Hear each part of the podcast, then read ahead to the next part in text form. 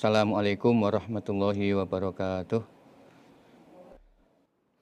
A'udzu billahi minasy syaithanir rajim. Bismillahirrahmanirrahim. Wa id akhadna mitsaqakum la tasfikuna dima'akum wa la tukhrijuna anfusakum min diyarikum. Summa aqrartum wa antum tashhadun. ثم أنتم هؤلاء تقتلون أنفسكم وتخرجون فريقا منكم من ديارهم تظاهرون عليهم بالإثم والعدوان وإن يأتوكم أسارى تفادوهم وهو محرم عليكم إخراجهم أفتؤمنون ببعض الكتاب وتكفرون ببعض فما جزاء من يفعل ذلك منكم إلا خزي في الحياة الدنيا ويوم القيامة يردون إلى أشد العذاب. وما الله بغافل عما تعملون. أولئك الذين اشتروا الحياة الدنيا بالآخرة فلا يخفف عنهم العذاب ولا هم ينصرون. Walaqad atayna Musal kitaba wa qaffayna min ba'dihi birrusul wa atayna Isa ibn Maryam al-bayyinati wa ayyadnahu biruhil qudus. Afakullama ja'akum rasulun bima la tahwa anfusukum mustakbartum ففريقا كذبتم وفريقا تقتلون وقالوا قلوبنا غلف بل لعنهم الله بكفرهم فقليلا ما يؤمنون ولما جاءهم كتاب من عند الله مصدق لما معهم ۖ وكانوا من قبل يستفتحون على الذين كفروا فلما جاءهم ما عرفوا كفروا به فلعنة الله على الكافرين. بئس ما اشتروا به أنفسهم أن يكفروا بما أنزل الله بغيا أن ينزل الله من فضله بغيا أن ينزل الله من فضله على من يشاء من عباده فباءوا بغضب على غضب. وللكافرين عذاب مهين. وإذا قيل لهم آمنوا بما أنزل الله قالوا نؤمن بما أنزل علينا ويكفرون بما وراءه وهو الحق مصدقا لما معهم ۖ قل فلم تقتلون أنبياء الله من قبل إن كنتم مؤمنين؟ ولقد جاءكم موسى بالبينات ثم اتخذتم العجل من بعده وأنتم ظالمون. وإذ أخذنا ميثاقكم ورفعنا فوقكم الطور خذوا ما آتيناكم بقوة واسمعوا قالوا سمعنا وأصينا وأشربوا في قلوبهم العجل بكفرهم Kul bi'sa ma ya'murukum bihi imanukum in kuntum mu'minin. Walhamdulillahirabbil alamin. Allahumma shalli ala Muhammad wa ala ali Muhammad. Allahumma rahmna bil Qur'an waj'alna wa huda wa nura wa rahmah. Allahumma zakkirna min nasina wa 'allimna min ma tilawatahu ana nahar وجه يا رب العالمين اللهم فقهنا في الدين اللهم علمنا تأويل الكتاب اللهم آتنا الحكمة اللهم إنا نسألك الهدى والتقى والعفاف والغنى اللهم إنا على ذكرك وشكرك وحسن عبادتك اللهم ألهمنا رشدنا وإتنا من شر أنفسنا اللهم إنا نسألك علما نافعا ورزقا طيبا وأملا متقبلا اللهم إنا نسألك رضاك والجنة ونعوذ بك من سخطك والنار اللهم إنا نسألك رضاك والجنة ونعوذ بك من سخطك والنار Allahumma inna nas'aluka ridhaka wal jannah wa na'udzubika min sakhwatika wan nar. Ya muqallibal qulub tsabbit qulubana ala dinik. Rabbana la tuzigh qulubana ba'da idh hadaitana wa hab lana min ladunka rahmah innaka antal wahhab.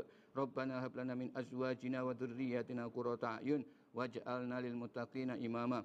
Allahumma ij'al awladana awladan solihin fuqaha afidin hafizina al kitab was sunnah mubarakan hayatum fid dunya wal akhirah bi rahmatika ya arhamar rahimin. Allahumma inna na'udzubika minan nifaq wa su'il akhlaq wa dhiqil arzaq.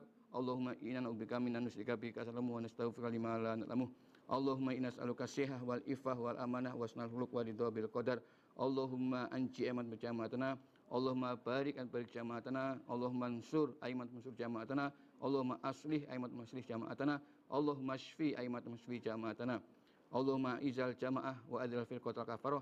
Rabbana atina fid dunya hasanah wa fil akhirati hasanah wa qina adzabannar. Allahumma shalli ala Muhammad wa ala ali Muhammad. Walhamdulillahi rabbil alamin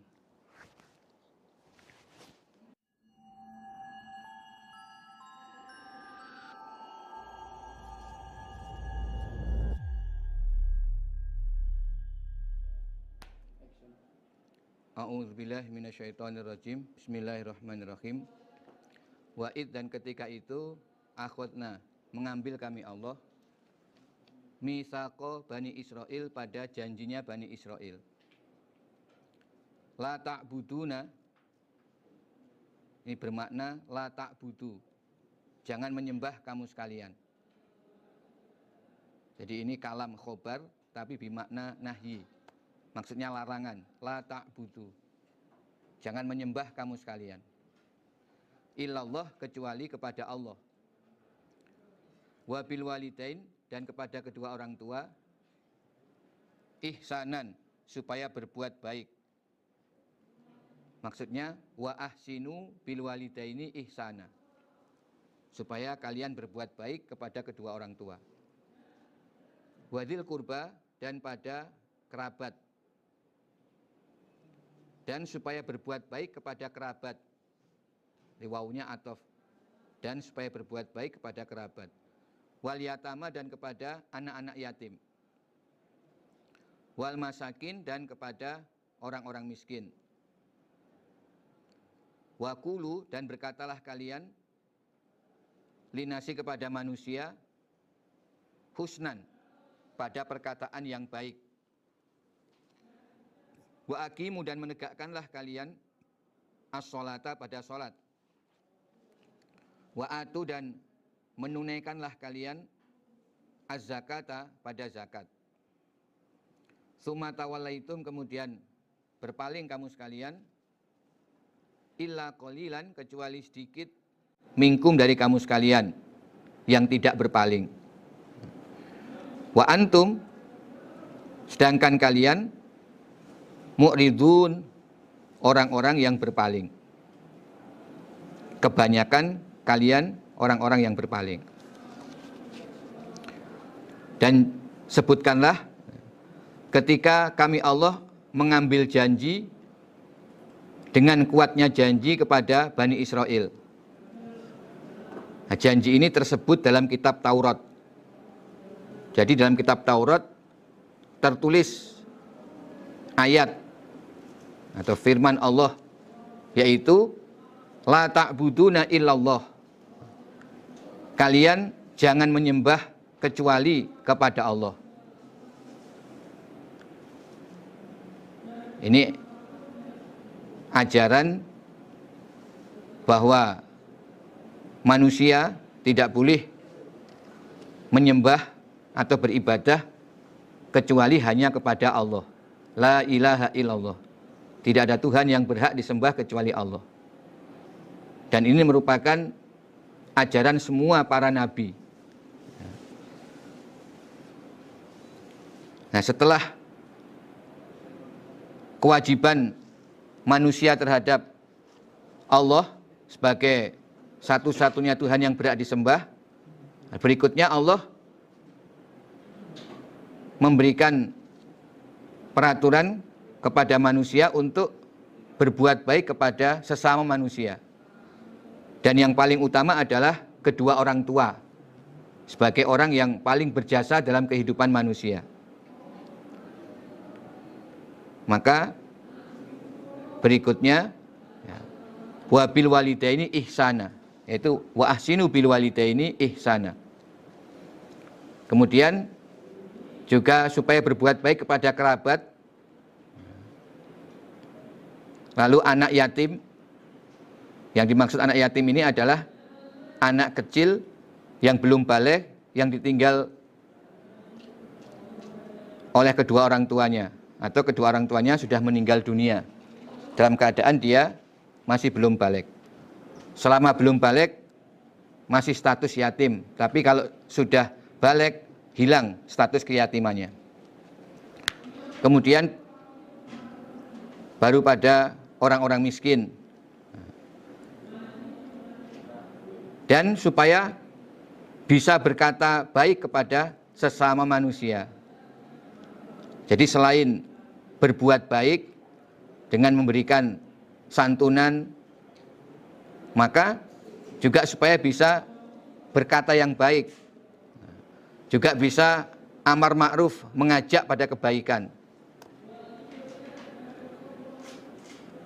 Kemudian melaksanakan kewajiban sholat dan menunaikan zakat.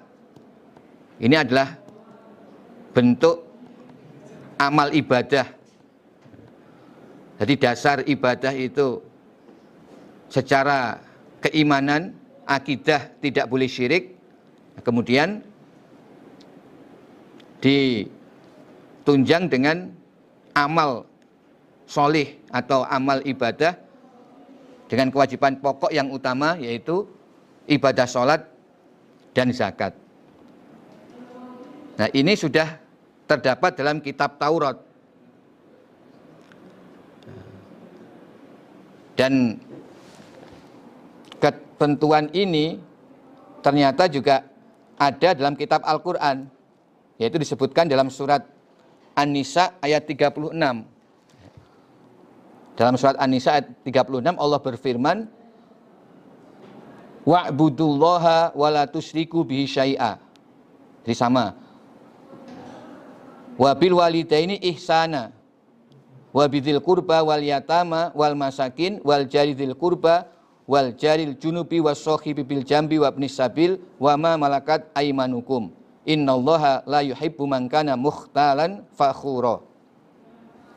Itu terdapat dalam surat An-Nisa ayat 36. Berarti apa yang tertulis di dalam kitab Al-Qur'an ya khususnya dalam surat Nisa 36 tersebut dalam ayat ini Allah menjelaskan bahwa sebenarnya itu juga terdapat di dalam kitab Taurat yang seharusnya orang-orang Yahudi sebagai Bani Israel masih keturunan Bani Israel yang sudah berjanji untuk mentaati isi kitab Taurat, mereka mentaati peraturan-peraturan Allah tersebut. Seharusnya demikian. Tapi summa tawalaitum illa qalilan minkum kamu sekalian kemudian berpaling kecuali hanya sedikit yang tidak berpaling. Wa antum mu'ridun, kebanyakan dari kalian justru berpaling. Yaitu terbukti dengan ketika Nabi Muhammad Shallallahu Alaihi Wasallam diutus dengan bawa kitab suci Al-Quran, nah kamu tidak mau beriman. Padahal ajaran dalam Al-Quran jelas terbukti sama dengan yang ada dalam kitab Taurat. Nabi Muhammad menyampaikan ayat-ayat yang isinya persis sama dengan ayat-ayat yang ada dalam kitab Taurat. Ini seharusnya menjadi tambahan bukti bagi orang-orang Yahudi. Karena sebenarnya sifat-sifat kenabian Nabi Muhammad ini juga sudah diterangkan dalam kitab Taurat. Bahwa akan datang Rasul terakhir bernama Ahmad yang membawa kitab suci Al-Quran ketika sudah datang maka Yahudi atau orang Bani Israel diperintah untuk iman kepada Nabi Muhammad dan ayat dan Al-Quran tersebut. Itu sudah terdapat dalam kitab Taurat.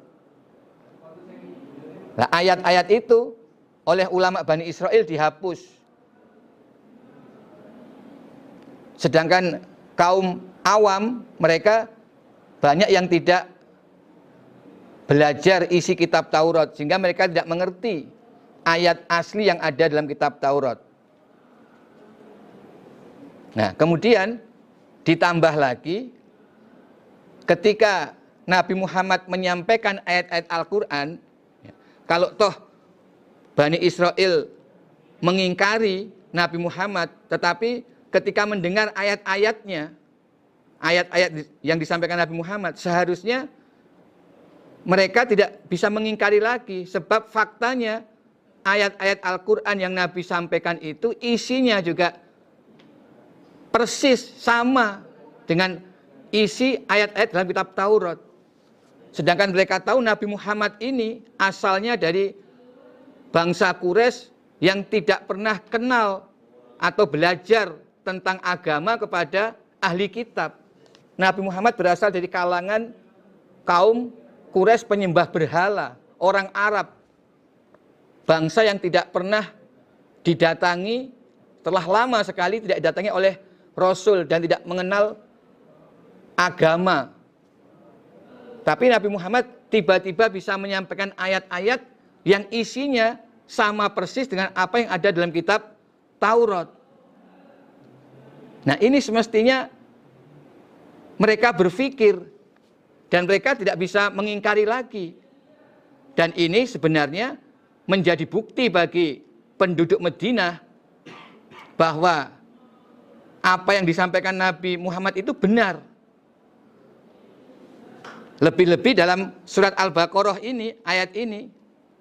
Nah, kita tahu Al-Baqarah ini turunnya di Madinah. Dan memang yang dijadikan objek dakwah yang didakwai dalam ayat ini ya, orang-orang Yahudi yang mereka lebih dulu di Madinah. Dengan ayat ini Allah membongkar semua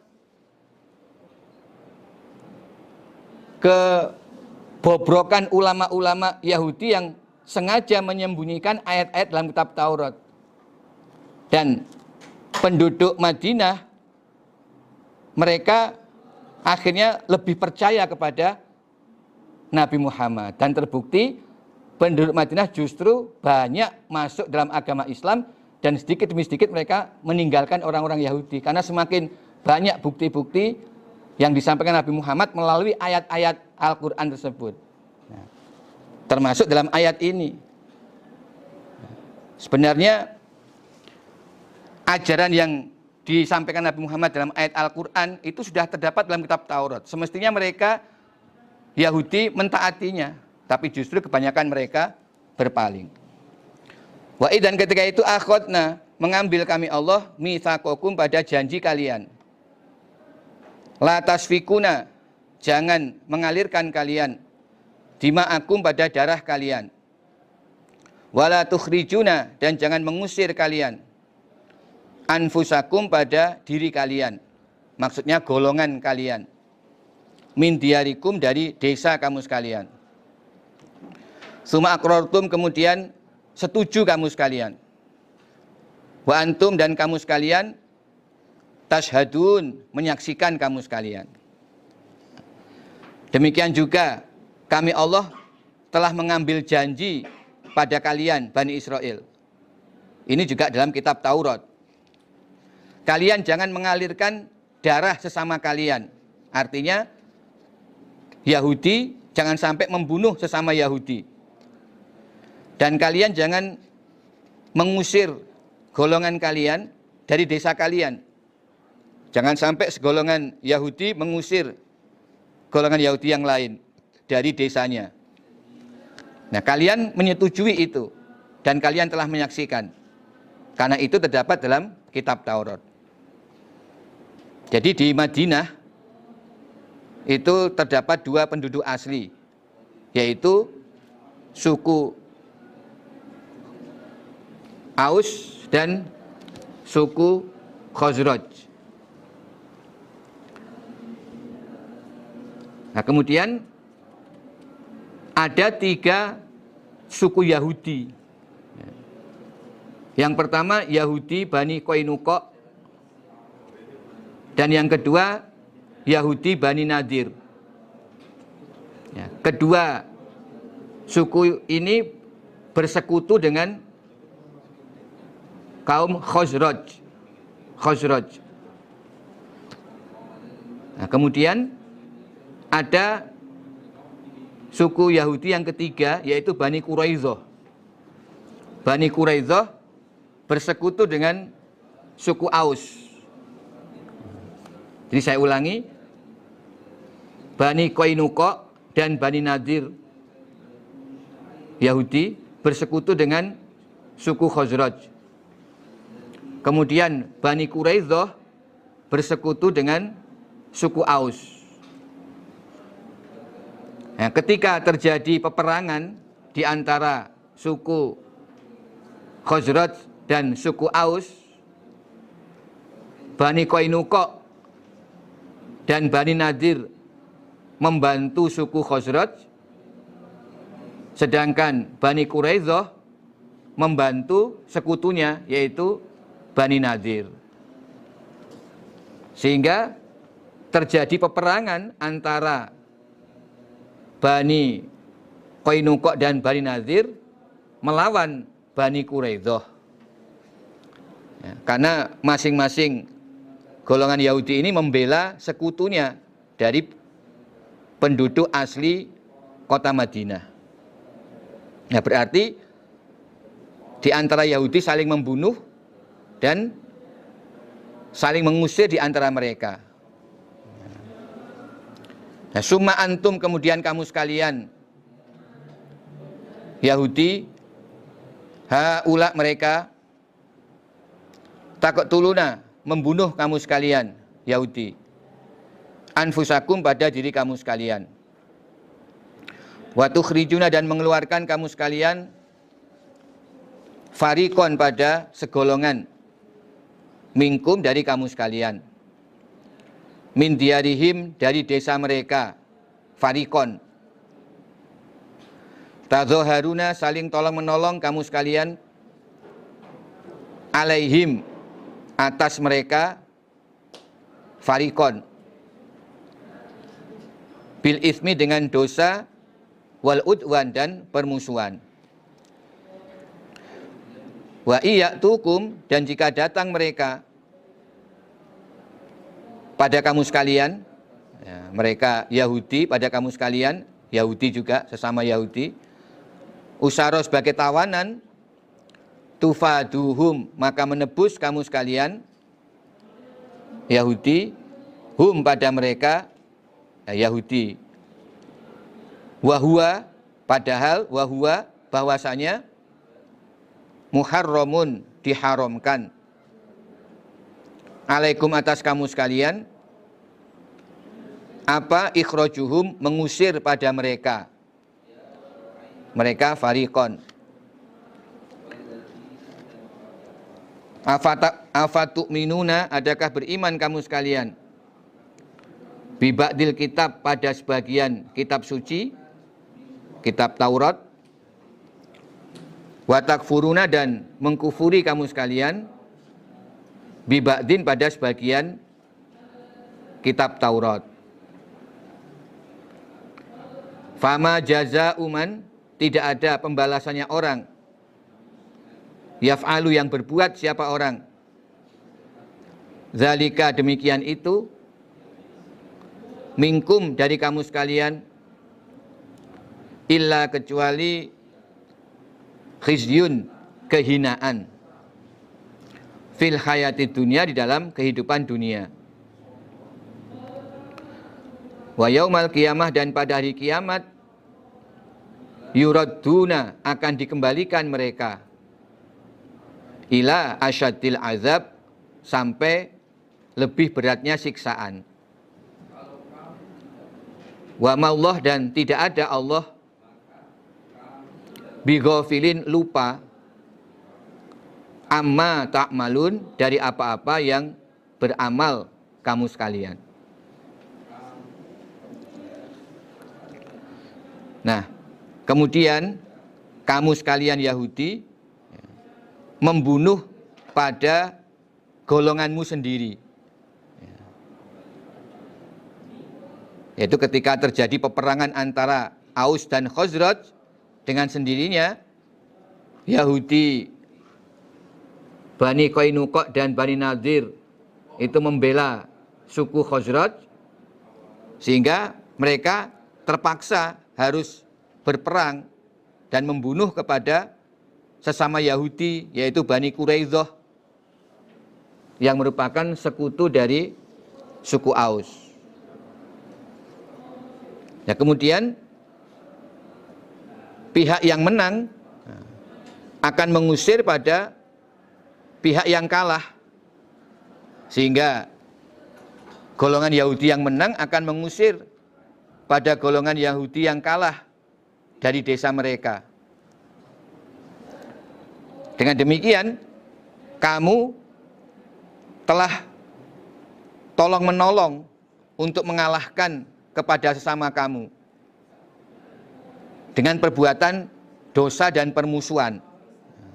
Di dalam peperangan itu, kamu telah melakukan dosa besar karena membunuh sesama Yahudi. Nah, tapi anehnya, ya, jika mereka yang kalah Ya, datang kepadamu sebagai tawanan. Umpama yang menang suku Khosroj. Suatu saat yang menang suku Khosroj. Berarti Bani Quraidah menjadi tawanan karena sebagai golongan yang kalah. Lalu Bani Quraidah akan datang kepada Bani Koinukok dan Bani Nadir mereka minta tolong untuk ditebus sebagai tawanan. Agar tidak dibunuh, minta tolong untuk ditebus.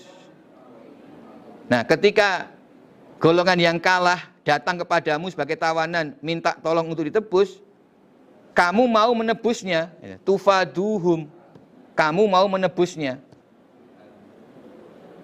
Padahal muharramun alaikum ikhrajuhum. Mengusir kepada mereka itu diharamkan. Apalagi membunuh itu hukumnya haram tetapi kamu tetap memerangi mereka kamu mengusir mereka padahal itu haram nah ketika mereka ditawan, ya, kamu masih mau menebus. Karena merasa mereka itu masih saudara seagama. Nah, dengan demikian apakah kamu itu percaya pada sebagian kitab? Percaya pada sebagian ketentuan dalam kitab Taurat mengenai tebusan?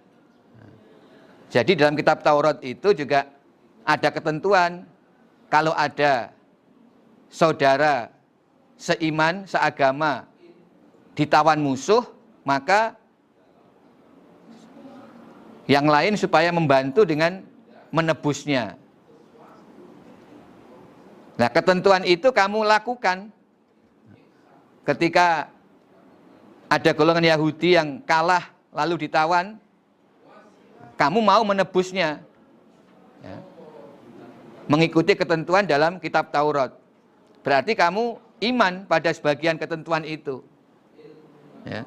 Tetapi kamu mengkufuri pada sebagian ketentuan yang lain. Yaitu kamu dilarang membunuh, dilarang mengusir. Nah, ketentuan itu kamu kufuri. Ya. Jadi kamu melakukan peperangan sesama Yahudi, berarti membunuh sesama Yahudi dan mengusir kepada sama Yahudi, padahal itu dilarang. Berarti kamu mengkufuri pada sebagian ketentuan yang ada dalam kitab Taurat. Nah, apakah benar demikian itu? Jadi ini menunjukkan betapa orang Yahudi itu hanya mengikuti kepentingannya.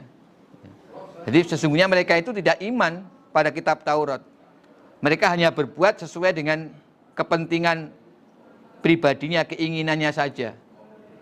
Ayat-ayat yang ada dalam kitab Taurat itu mereka pilah-pilah yang cocok dengan kesenangannya diikuti, ditaati, tetapi yang tidak sesuai dengan kepentingannya ya dilanggar tanpa merasa berdosa. Maka tidak ada pembalasan orang yang berbuat seperti ini kecuali akan mendapatkan kehinaan di dalam kehidupan di dunia. Jadi orang yang percaya pada sebagian isi kitab suci dan mengkufuri sebagian isi kitab suci itu pada hakikatnya adalah mengkufuri atau tergolong orang yang kafir.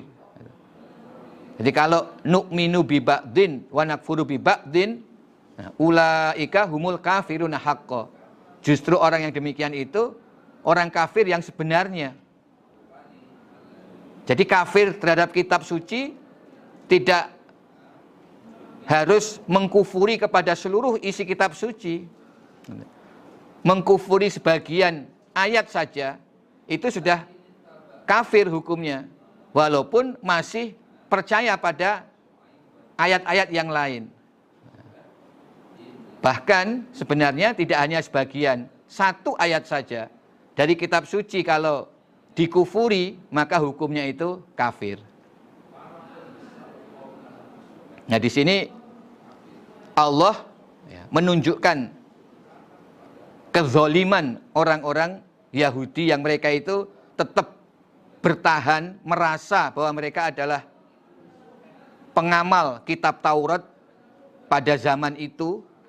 Mereka tidak mau masuk Islam, bahkan mereka menganggap Nabi Muhammad itu pendusta, bukan seorang rasul. Dan Al-Quran itu hanya dibikin oleh Nabi Muhammad. Nah ini sangat zolim orang-orang Yahudi ini. Nah, maka dalam ayat-ayat ini Allah membuka semua bahwa sebenarnya mereka itu sudah kafir. Karena mereka sendiri nah, lepas dari mereka mengkufuri Nabi Muhammad, mereka sendiri sudah kufur terhadap kitab suci mereka. di keadaan ini terjadi sebelum Nabi Muhammad datang di Medina. Jadi sebelum Nabi Muhammad hijrah ke Medina, ya, Yahudi sudah lebih dulu di sana. Dan kenyataannya justru mereka saling berperang sesama Yahudi. Maka tidak ada pembalasan orang seperti itu kecuali kehinaan dalam kehidupan dunia.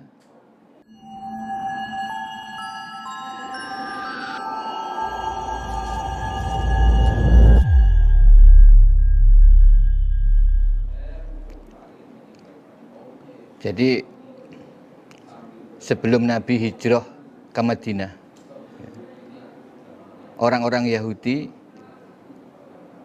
lebih dulu bermukim di Madinah. Itu sebenarnya karena mereka mengetahui dalam kitab Taurat bahwa nabi yang terakhir itu nanti akan mengembangkan agama Islam di Madinah. Jadi agama Islam ini akan jaya dan bisa menyebar luas ke seluruh dunia itu berawal dari kota Madinah. Itu sudah disebutkan dalam kitab Taurat. Sehingga jauh sebelumnya orang Yahudi berusaha bisa menetap di Madinah. Dan mereka berhasil menetap di Madinah. Mereka berharap Rasul yang terakhir itu lahir dari kalangan mereka. Dari kalangan orang-orang Yahudi. Nah, mereka berusaha mencocokkan keadaan yang terdapat dalam kitab Taurat. Maka mereka segera bermukim di Madinah agar kalau ada anak yang lahir dari mereka kemudian diangkat sebagai rasul sesuai dengan apa yang terdapat dalam kitab Taurat bahwa rasul terakhir akan mengembangkan agama Islam di kota Madinah.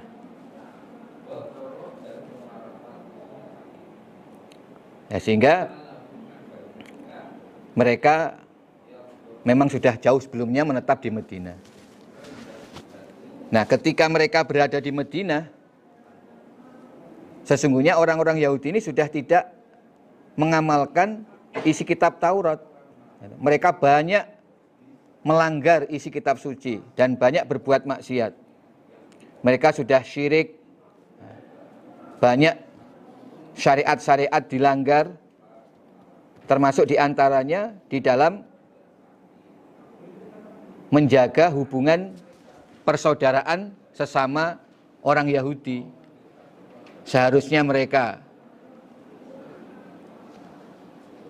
bisa menyaudara dan rukun, tetapi justru mereka terlibat dalam saling berperang di antara mereka. Jadi di masa jahiliyah, di masa jahiliyah ketika di Madinah, ya sebenarnya awalnya orang Yahudi ini berperang dengan penduduk asli Madinah. Dan mereka kalah mereka kalah. Sehingga akhirnya mereka terpecah. Sebagian bersekutu dengan Aus dan sebagian bersekutu dengan Khosroj. Dan ternyata antara Aus dan Khosroj juga selalu terjadi peperangan. Jadi orang Yahudi tidak berhasil mengembangkan agama Yahudi ini di Medina. Kurang berhasil.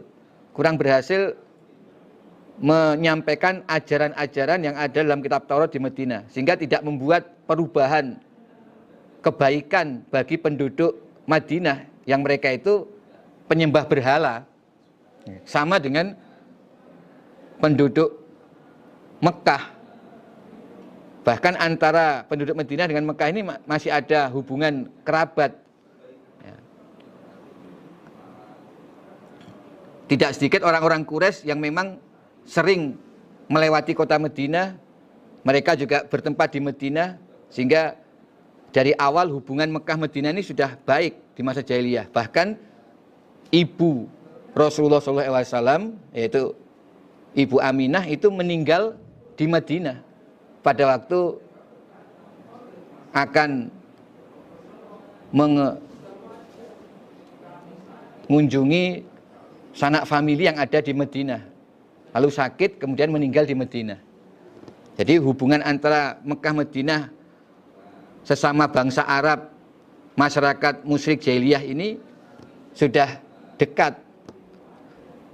Agama Yahudi masuk di Medina, tetapi orang-orang Yahudi tidak mengajarkan kitab Taurat dengan baik sehingga tidak bisa merubah penduduk jahiliyah di Madinah untuk bisa beribadah kepada Allah dan bisa menjalankan amal-amal yang solih sesuai yang didakwahkan para nabi sebelumnya.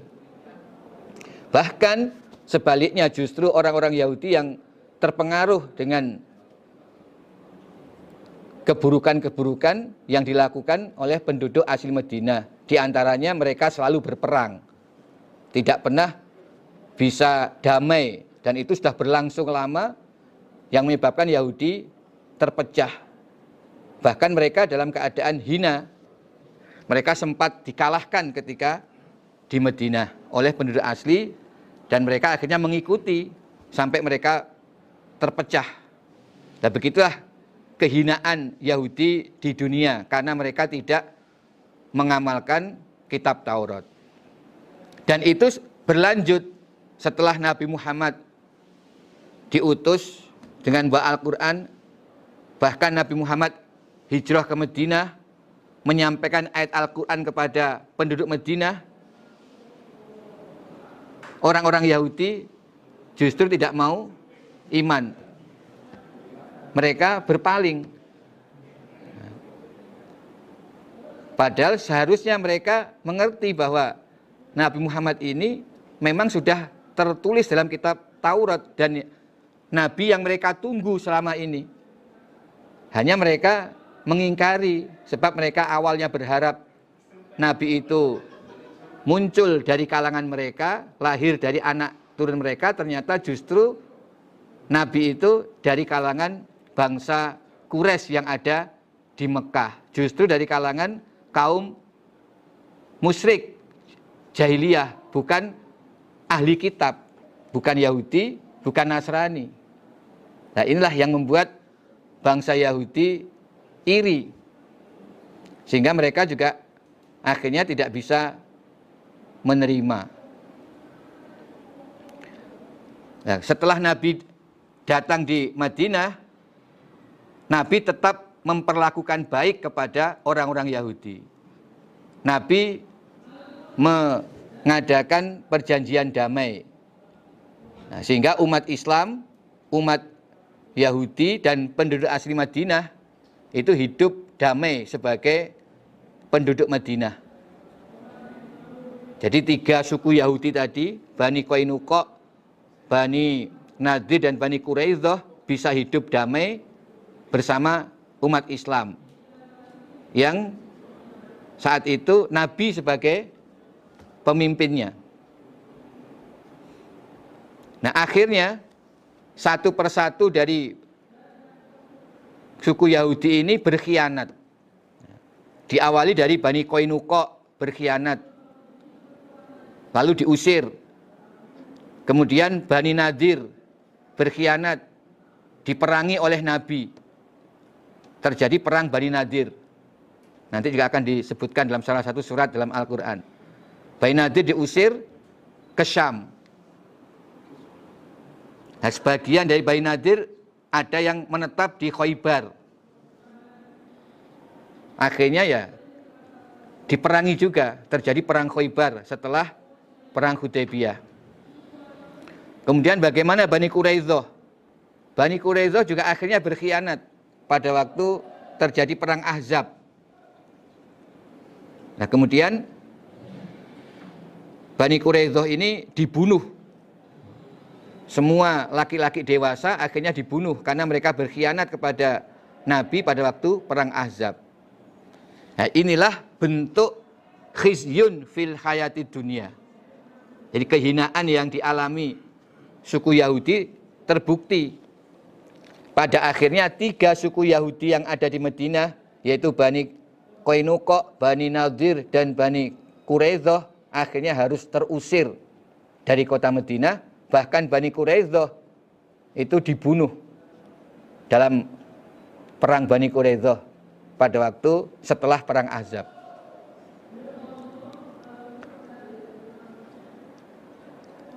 Itu siksaan yang Allah berikan, kehinaan yang Allah berikan kepada orang Yahudi di dunia akibat mereka berpaling dari kitab Taurat. Wa yaumal kiamah dan pada hari kiamat yuraduna akan dikembalikan mereka ila asyadil azab sam, pada lebih beratnya siksaan. Nah, di dunianya saja sudah disiksa dan di hari akhirat, hari kiamat mereka juga akan mendapat siksaan yang lebih berat lagi. Riwayaumal kiamah dan pada hari kiamat, yuraduna akan dikembalikan mereka ila asyadil azab pada lebih beratnya siksaan. Nah, Allah tidaklah lupa atas apa yang mereka yang kamu sekalian amalkan. Artinya semua amalmu di dunia ini tetap akan mendapatkan balasan dari Allah. Kebaikan ataupun keburukan. Bahkan keburukan itu juga akan mendapatkan siksaan selama di dunia. Ulaika mereka itu aladina orang-orang istaro yang menukarkan mereka al khayata dunia pada kehidupan dunia bil akhirah dengan akhirat. Fala yukhafafu maka tidak diringankan anhum dari mereka apa al-azabu? Siksaan. Walahum dan tidak ada mereka. Yunsoruna ditolong mereka.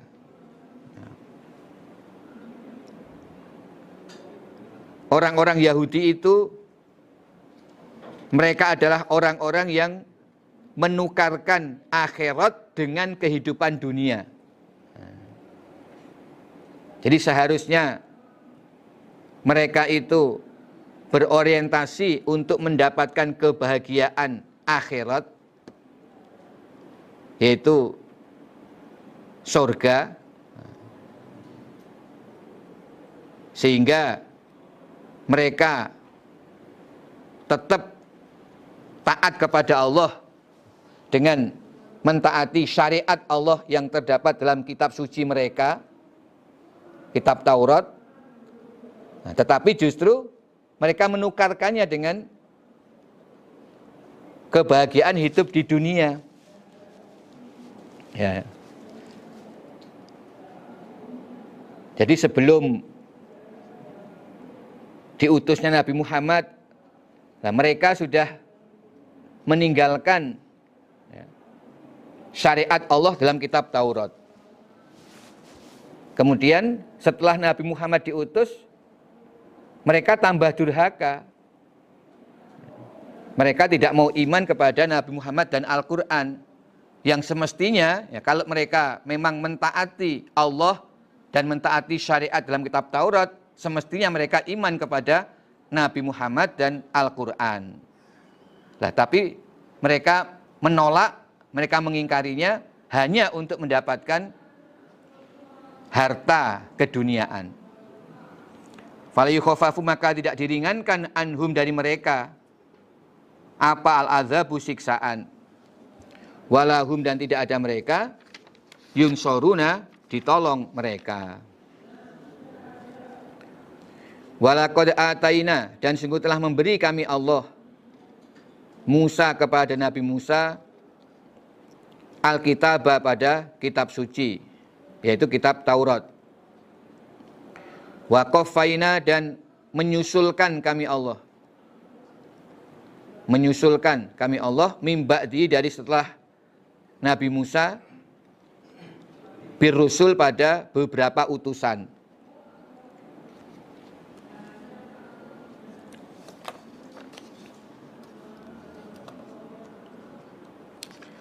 Wa ataina dan memberi kami Allah Isa kepada Nabi Isa. Ibna Maryam anak laki-lakinya Maryam. Al-bayinat pada beberapa mukjizat.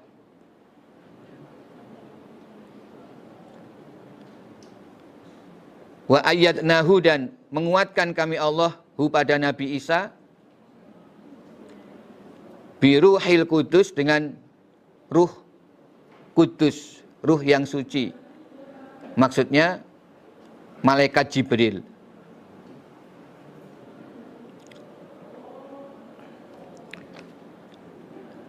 Kami telah memberi kepada Nabi Musa kitab suci, kitab Taurat.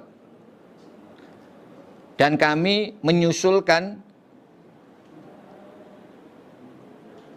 para utusan setelah Nabi Musa. Jadi ini diterangkan dalam surat Al-Maidah ayat 44. Allah berfirman, "Inna anzalnat Inna anzalnahu Taurah fiha huda wa nur yahkumu bihan nabiyun alladzina aslamu lilladzina hadu. Jadi kami Allah menurunkan kepada Nabi Musa kitab Taurat yang di dalamnya terdapat petunjuk dan cahaya. Para nabi yang Islam mereka menghukumi dengan kitab Taurat liladzina hadu kepada orang-orang Yahudi. Jadi nabi-nabi yang Allah utus setelah Nabi Musa mereka juga menghukumi berdasarkan kitab Taurat. Kepada orang-orang Yahudi atau Bani Israel.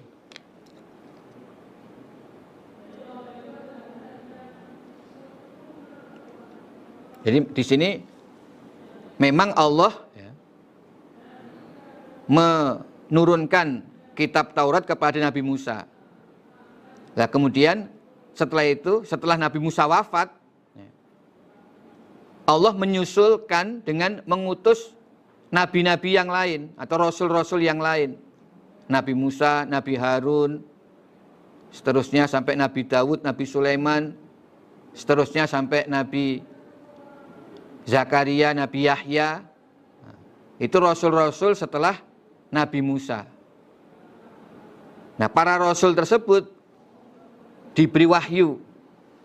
Tetapi semua tetap menghukumi berdasarkan kitab Taurat. Ayat ini menjelaskan demikian. Lalu diperkuat dengan surat Al-Maidah ayat 44 tadi. Yahkumu bihan nabiyun alladzina aslamu lilladzina hadu. Nah, para rasul setelah Nabi Musa yang mereka itu juga orang-orang Islam, berarti nabi-nabi itu juga agamanya Islam, mereka diutus setelah Nabi Musa melanjutkan syariat Allah yang terdapat dalam kitab Taurat.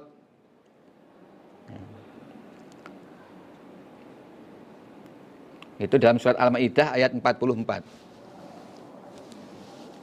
Demikian itu berlaku sampai diutusnya Nabi Isa ibnu Maryam. Jadi diterangkan jarak waktu antara zaman Nabi Musa sampai Nabi Isa itu kurang lebih 1920 tahun. Ini ya menurut sebagian riwayat, ya, kebenarannya wallahu alam. Ya kurang lebih 1920 tahun. Nah, setelah Allah mengutus Nabi Isa, Allah memberi Nabi Isa nah, kitab suci Injil dan Nabi Isa juga Allah beri mukjizat-mukjizat berbagai macam mukjizat seperti bisa menghidupkan orang mati. Di mukjizat itu seperti bisa menghidupkan orang mati, bisa mengobati penyakit belang, buta,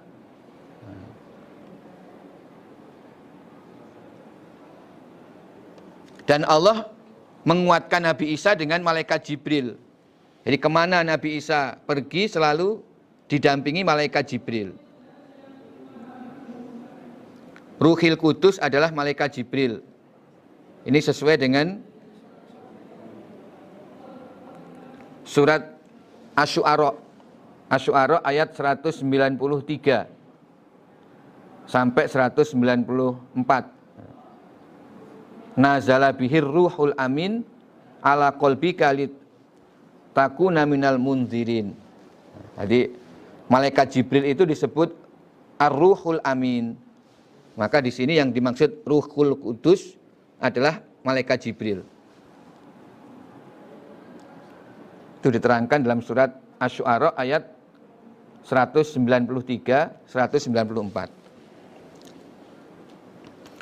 Afakullama ja'akum adakah maka ketika telah datang pada kalian siapa rasulun seorang utusan? Bima la tahwa dengan apa-apa yang tidak senang. Apa anfusukum diri kamu sekalian. Istakbartum maka sombong kamu sekalian. Fafarikon maka pada sebagian utusan. Kadzabtum mendustakan kamu sekalian wa farikon dan pada sebagian utusan takut tuluna membunuh kamu sekalian. Apakah ketika ada seorang rasul yang tidak kamu senangi datang kepadamu lalu kamu sombong sebagian utusan kamu dustakan dan sebagian utusan kamu bunuh. Mestinya tidak begitu kan? Jadi di antara para nabi yang Allah utus setelah Nabi Musa ya, itu ada yang dibunuh oleh Bani Israel yaitu Nabi Yahya dan Nabi Zakaria. Lifari kontak tulun itu termasuk Nabi Yahya dan Nabi Zakaria yang kamu bunuh. Dan banyak nabi yang kamu dustakan wa farikon kadzabatum. Ya, ketika Allah mengutus para nabi kepada Bani Israel, tidak semua Bani Israel iman kepada nabi itu. Banyak nabi-nabi yang mereka dustakan. Bahkan sebagian mereka bunuh. Padahal semua itu adalah utusan Allah. Jadi apakah benar kalau ada seorang utusan lalu utusan itu tidak kamu senangi kemudian kamu menjadi sombong padahal semestinya utusan-utusan yang Allah utus setelah Nabi Musa itu adalah untuk meneruskan ajaran Nabi Musa. Mengamalkan kitab suci Taurat. Berlaku bagi tiap-tiap kaum dari Bani Israel. Seharusnya mereka taati. Ya. Dan itu sudah tersebut dalam kitab Taurat.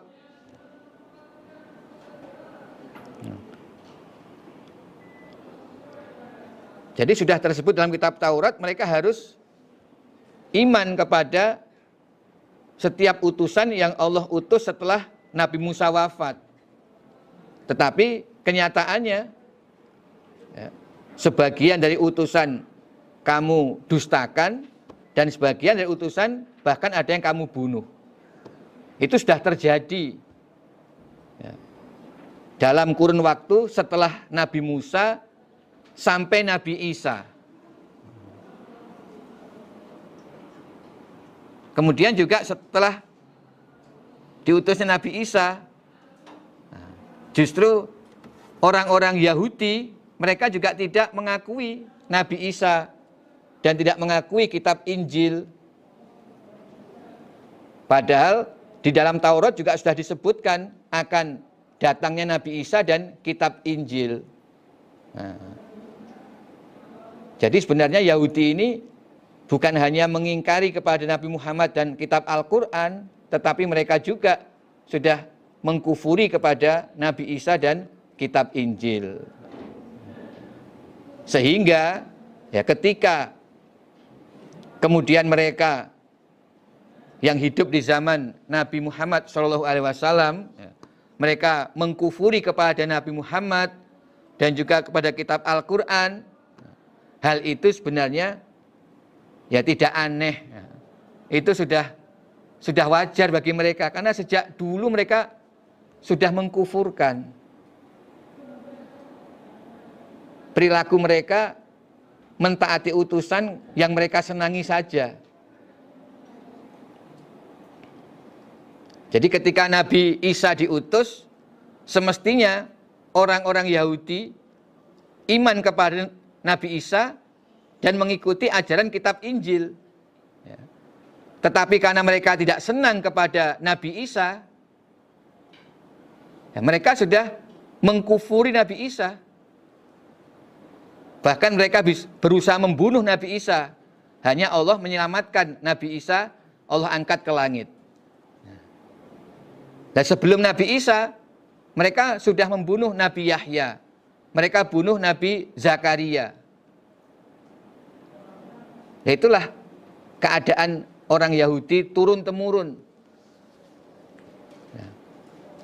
ya, maka Allah mempertanyakan, apakah seperti itu perilakumu? Setiap ada utusan datang, kamu nggak senang, nggak cocok, lalu kamu dustakan. Lalu sebagian bahkan kamu bunuh. Padahal sebenarnya semua itu utusan Allah yang memang Allah susulkan setelah Allah mengutus Nabi Musa dan memberi kitab Taurat kepada Nabi Musa. Nah, Nabi Musa kan terbatas usianya sampai akhir hayat lalu diteruskan dengan para utusan-utusan yang Allah utus setelah Nabi Musa sampai Nabi Isa. Nah, tapi orang Yahudi ini mereka menuruti kesenangannya saja, mereka maunya pada kitab Taurat. Ketika Nabi Isa datang, mereka tidak mau iman pada Nabi Isa karena merasa nggak senang. Padahal Nabi Isa itu meneruskan ajaran Nabi Musa. Kitab Injil meneruskan kitab Taurat.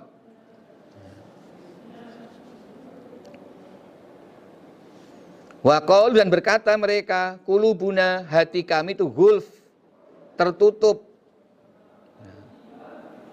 Bal bahkan la'anahum, telah melaknati siapa Allah pada mereka. Telah melaknati pada mereka siapa Allah bikufrihim sebab kufurnya mereka.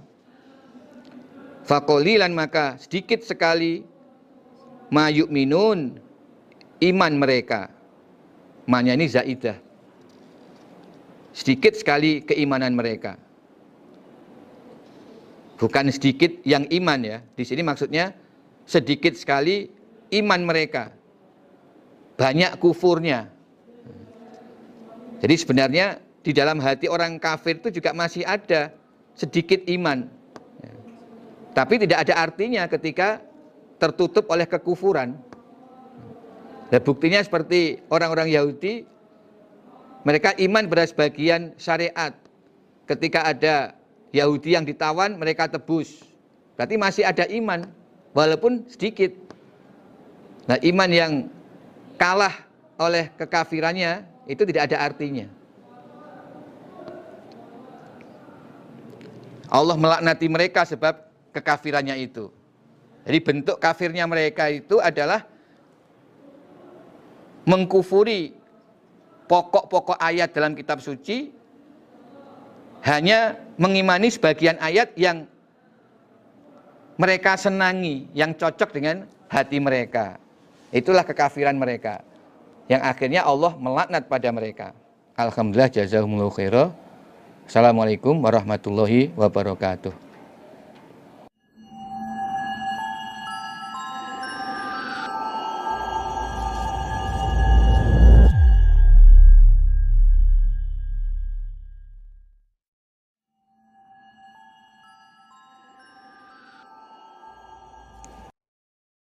Walamma ja'ahum dan ketika datang pada mereka apa kitabun kitab suci min indillah dari sisi Allah.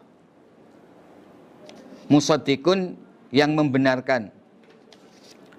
Lima ma'ahum pada apa-apa yang beserta mereka.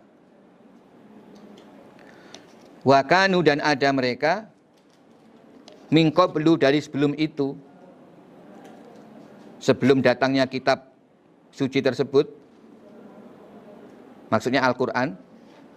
Yastaftihuna meminta kemenangan mereka. Alaladzina kafaru mengalahkan orang-orang kafir. Falamma ja'ahum ketika datang pada mereka apa ma'arofu apa-apa yang mengetahui mereka kafaru maka kufur mereka bihi pada ma ma'arofu. Falaknatullah maka laknat Allah alal kafirin atas orang-orang yang kafir. Nah, ketika datang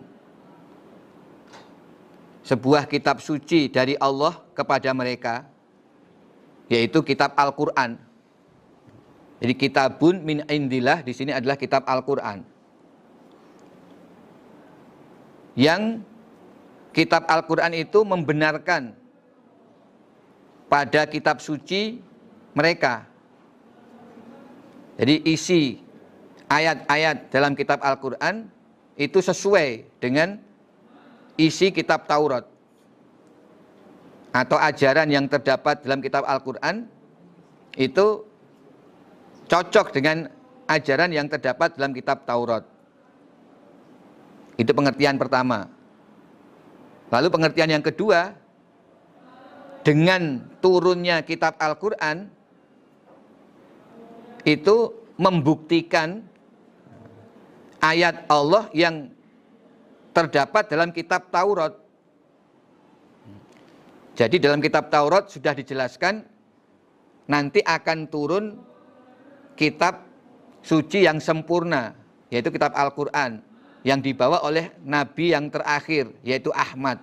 Itu sudah tersebut dalam kitab Taurat. Nah, dengan datangnya kitab Al-Quran, berarti apa yang diterangkan dalam kitab Taurat itu terbukti. Nah, ini pengertian yang kedua. Jadi musaddikun lima ma'ahum ada dua pengertian. Yang pertama, isi kitab Al-Qur'an cocok dengan isi kitab Taurat. Maksudnya ajaran-ajaran pokoknya itu sama. Mengajak Islam, berbuat baik pada kedua orang tua, kerabat, anak yatim, fakir miskin, kemudian menegakkan sholat, menunaikan zakat. Itu di antara ajaran pokoknya, sama. Jadi musadikun lima ma'ahum. Kemudian pengertian yang kedua, turunnya Al-Quran berarti membuktikan ayat yang terdapat dalam kitab Taurat tentang akan diturunkannya kitab Al-Quran ini.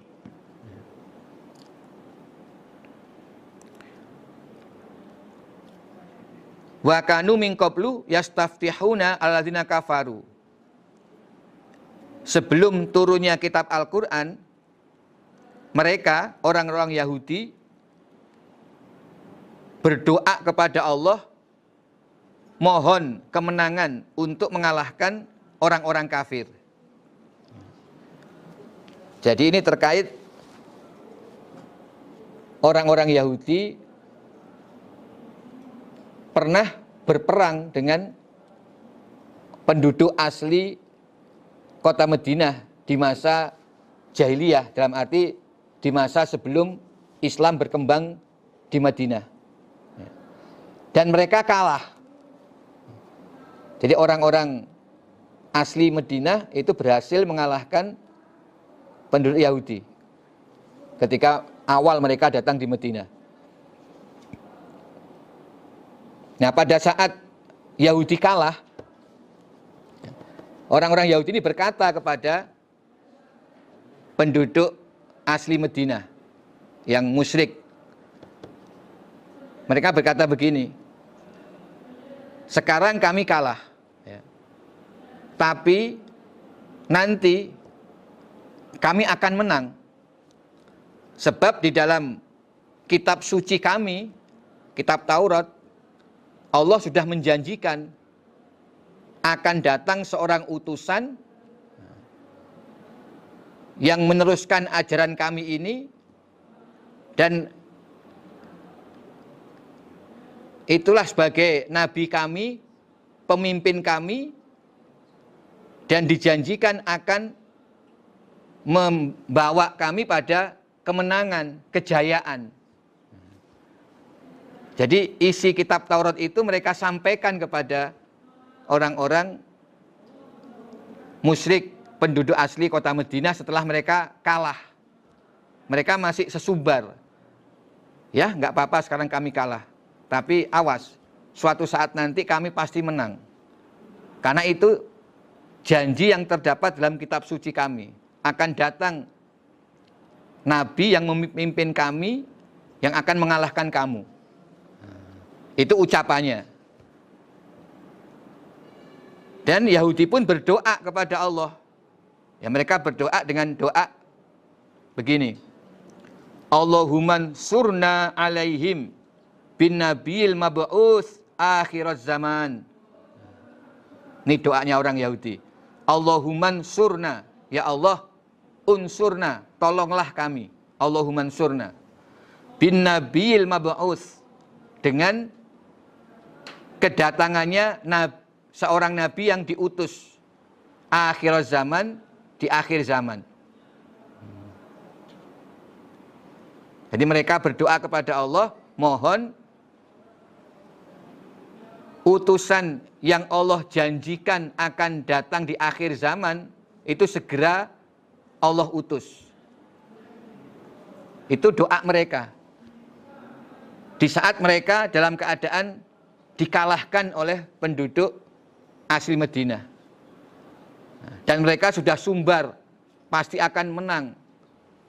Mengalahkan orang-orang Madinah, penduduk aslinya. Tapi menunggu kedatangan Nabi yang dijanjikan. Itu yang dimaksud yastaftihuna aladina kafaru. Di sebelum Al-Quran diturunkan, mereka sudah berdoa kepada Allah, mohon agar diberi kemenangan.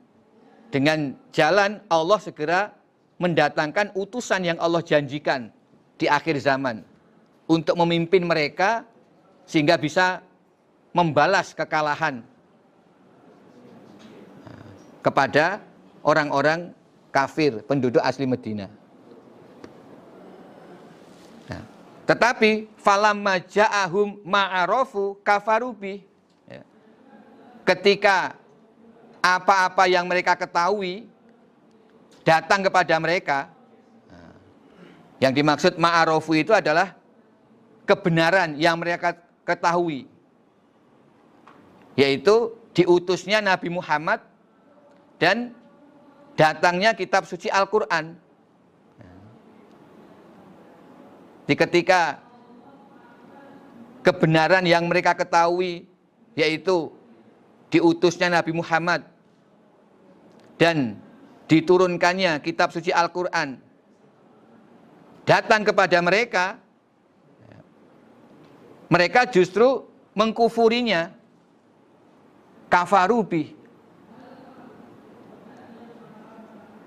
Nah ini coba, padahal se sebelum Al-Quran datang, mereka itu berdoa, mohon agar Nabi akhir zaman yang Allah sudah janjikan dalam kitab Taurat segera Allah utus ke dunia.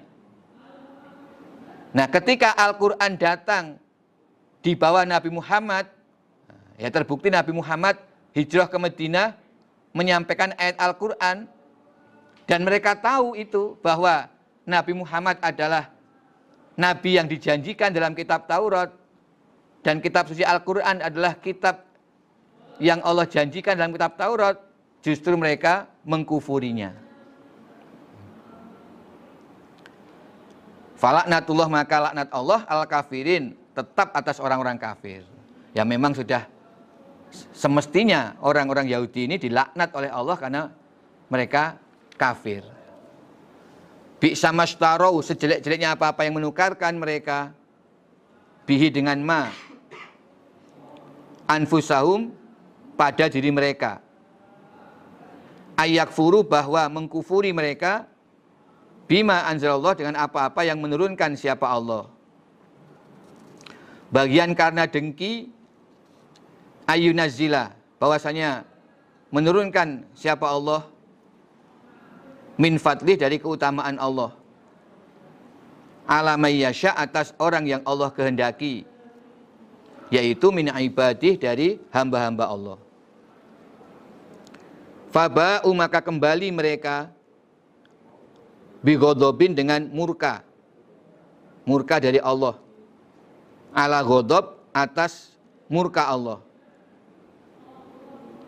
Wal kafirin dan bagi orang-orang kafir azabun muhinun. Siksaan yang menghinakan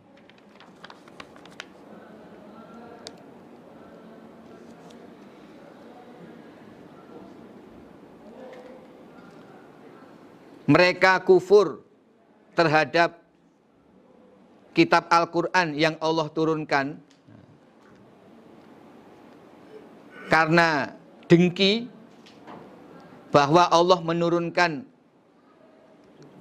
keutamaannya atas hamba Allah yang Allah kehendaki itu adalah sejelek-jeleknya sesuatu yang mereka tukarkan untuk diri mereka.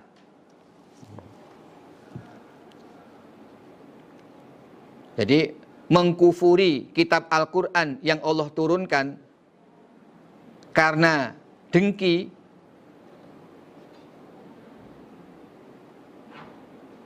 disebabkan Allah menurunkan kefadolannya atas orang yang Allah kehendaki, maksudnya Nabi Muhammad, itu merupakan sejelek-jeleknya sesuatu yang mereka tukarkan untuk diri mereka.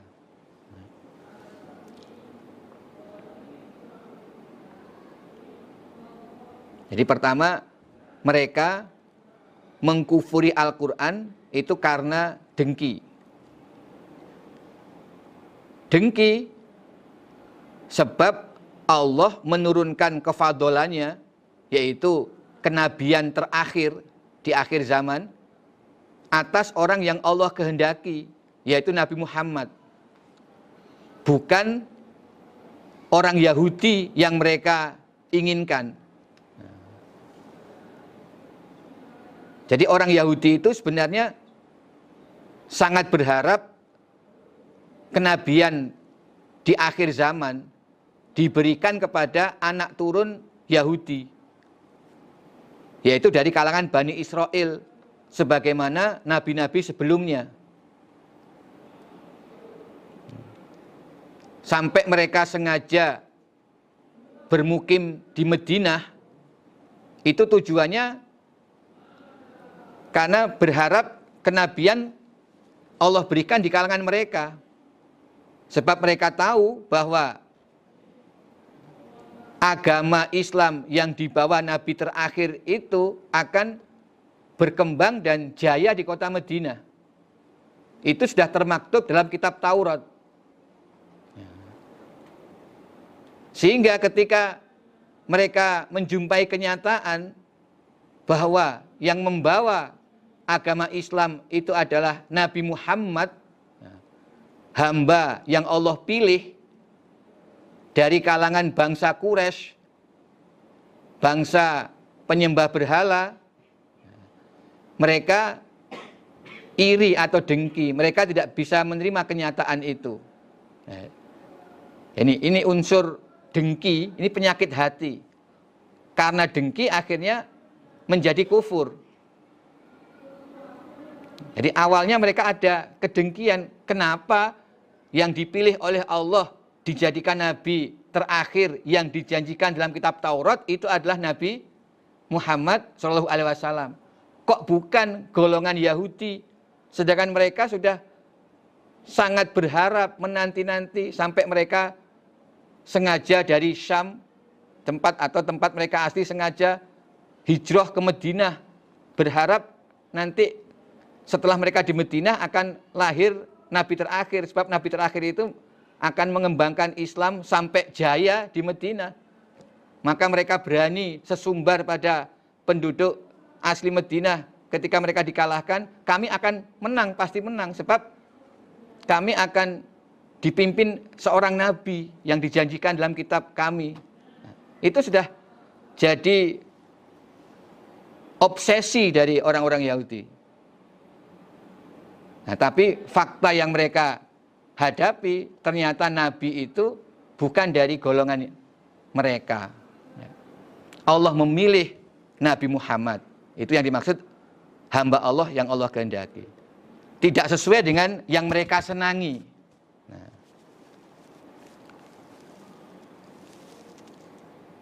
nah, ketika mereka kemudian kufur terhadap Al-Quran, nah, karena dengkinya kepada Nabi Muhammad yang disebabkan Allah memilih kenabian untuk Nabi Muhammad, Nah, hal itu merupakan tindakan nah, yang buruk bagi mereka. Berarti mereka menukarkan diri mereka dengan sesuatu yang paling jelek. Maksudnya apa? Ya, siksaan Allah, murka Allah. Jadi semestinya mereka iman kepada Al-Quran dan iman kepada Nabi Muhammad Walaupun tidak cocok dengan keinginan mereka. Sebab apa? Mereka tahu Al-Quran dan Nabi Muhammad itu adalah kebenaran yang selama ini mereka nanti. Nah, itu yang terangkan ayat sebelumnya. Itu ma'arofu. Nah, mereka sudah kenal itu. Dalam kitab suci mereka jelas Al-Quran dan Nabi Muhammad itu kebenaran yang mereka nanti. Harusnya mereka iman. Tetapi ketika kalah oleh rasa dengki, akhirnya mereka kafir, berarti mereka telah menjatuhkan diri mereka sendiri, ya, menyengsarakan diri mereka sendiri. Mereka tukarkan kebahagiaan diri mereka dengan siksaan Allah. Nah, jadi menukarkan iman dengan kekufuran itu adalah sejelek-jeleknya pertukaran atau tukar menukar. Faba'u maka kembali mereka bigodob ala godob. Akhirnya akibat mereka kufur, mereka kembali dengan membawa murka Allah di atas murka Allah. Maksudnya mereka mendapatkan murka berkali-kali.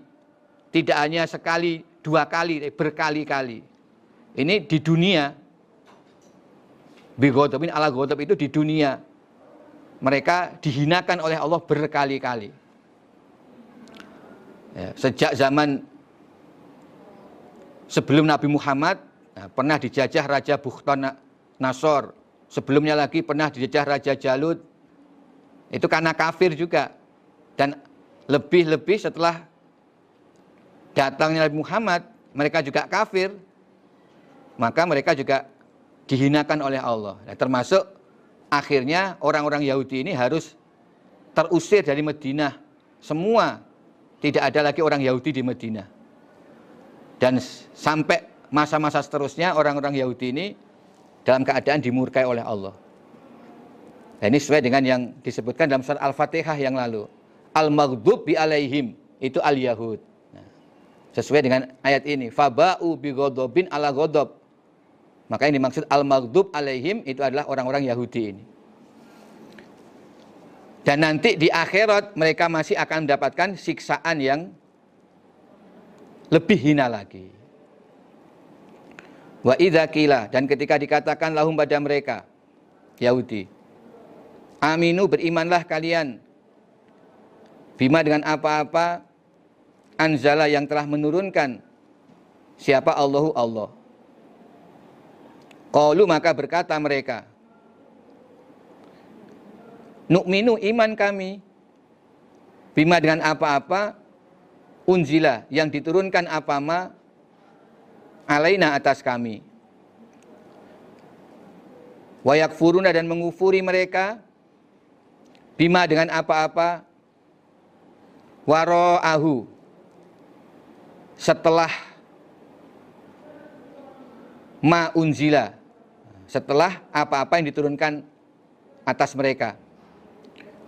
Wahua padahal mawaro'ahu apa-apa yang diturunkan setelah kitab suci mereka itu wahwa adapun mawaro'ahu al-haku benar. Musodikon membenarkan atau mencocoki lima ma'ahum pada apa-apa bersama mereka maksudnya kitab suci mereka ketika dikatakan kepada orang-orang Yahudi Imanlah kalian pada kitab suci yang telah Allah turunkan, yaitu Al-Quran. Bima anzalallah, maksudnya Al-Quran. Mereka menjawab,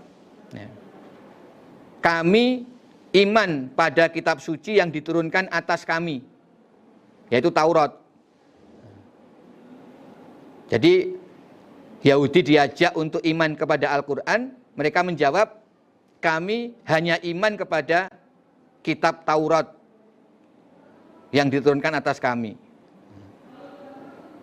Mereka tidak menganggap Al-Quran itu diturunkan atas mereka. Mereka mengkufuri kitab suci setelah kitab suci yang diturunkan pada mereka. Bima waro'ahu, yaitu Al-Quran. Mereka mengkufuri Al-Quran yang diturunkan setelah kitab suci mereka. Padahal kitab Al-Quran itu hak. Jadi wahua mawaro'ahu, kitab Al-Quran itu hak, kebenaran. Musodikol lima ma'ahum, yang mencocoki isi kitab suci mereka. Ya tadi dua pengertian. Isi Al-Quran itu sesuai dengan isi dalam kitab Taurat. Atau yang kedua, diturunkannya Al-Quran membuktikan janji yang Allah tulis dalam kitab Taurat. Kul katakan Muhammad, Falima taktulun, mengapa membunuh kamu sekalian? Ambia Allah pada beberapa nabi Allah. Mingkoblu dari sebelum ini.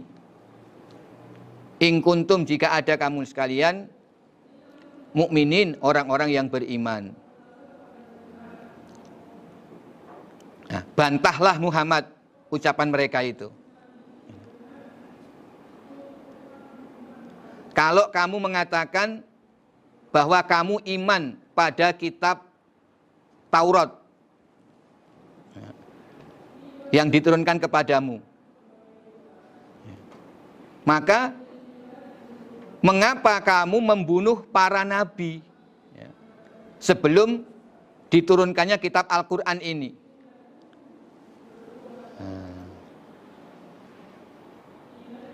Jadi tadi kan mereka mengatakan, kami hanya iman kepada kitab Taurat. Mereka tidak mau iman pada kitab Al-Quran.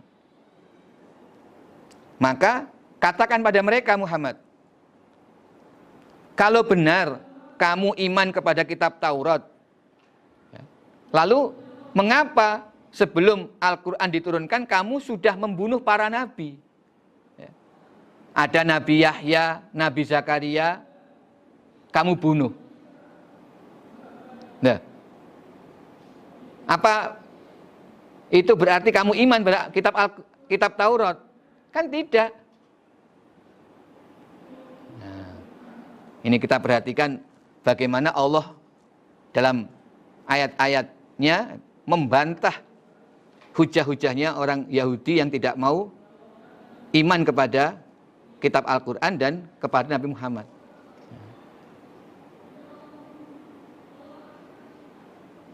Jadi ini bantahan yang telak sudah. Ibohong kamu mengatakan iman pada kitab Taurat bohong. Sebab kalau iman pada kitab Taurat, ya, semestinya iman kepada nabi-nabi yang diutus setelah Nabi Musa secara berturut-turut semua nabi yang diutus Nabi Musa harus kamu imani semua termasuk Nabi Isa.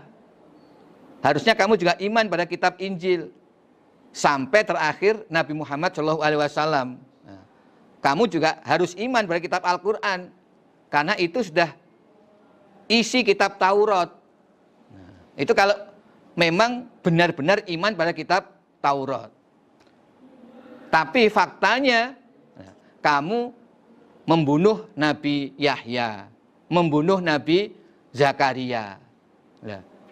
Berarti kamu sudah tidak iman pada kitab Taurat. Nah, lebih-lebih sekarang kamu tidak mau iman kepada kitab Al-Quran. Ya memang kamu itu dari awal sudah kafir. Walakad ja'akum, sungguh telah datang kepada kalian siapa Musa Nabi Musa bil bayinat dengan beberapa mukjizat. Sumat takhotum kemudian mengambil kamu sekalian al-ijlah pada patung anak sapi. Mimba'di dari setelah Nabi Musa. Maksudnya setelah Nabi Musa pergi untuk asrama mendatangi panggilan Allah untuk menerima kitab Taurat. Wa antum sedangkan kamu sekalian zolimun orang-orang yang berbuat aniaya. Nah, lalu Allah mengingatkan kembali cerita tentang Bani Israel, yaitu nenek moyang mereka dulu ketika zaman Nabi Musa. Jadi sesungguhnya kufurnya Bani Israel ini sudah diawali sejak zaman Nabi Musa. Sejak Nabi Musa masih hidup, Nabi Musa yang membawa kitab Taurat yang menyampaikan kepada Bani Israel, itu sudah ada yang kafir terhadap kitab Taurat.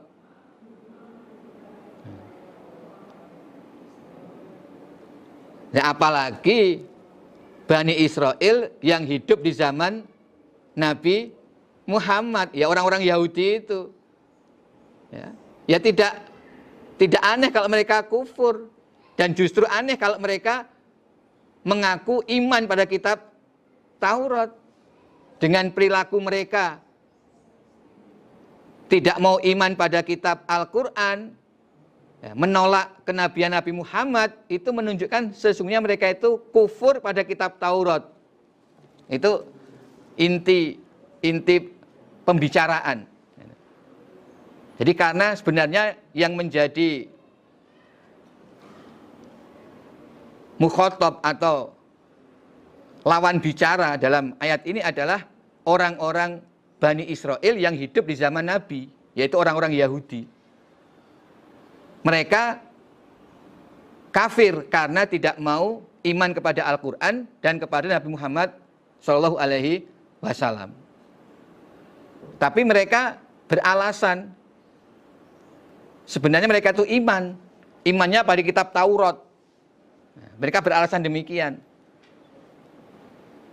Maka untuk membantah ucapan mereka sendiri, Allah menunjukkan Jangankan mereka yang hidup zaman Nabi, orang-orang Bani Israel, nenek moyang mereka yang hidup sezaman dengan Nabi Musa itu saja sebagian ada yang menentang kepada Nabi Musa. Ya, terbukti ketika Nabi Musa datang kepada kamu wahai Bani Israel, maksudnya nenek moyangmu dulu. Nah, dengan bawa mukjizat Lalu sebagian dari kamu ada yang menyembah patung anak sapi.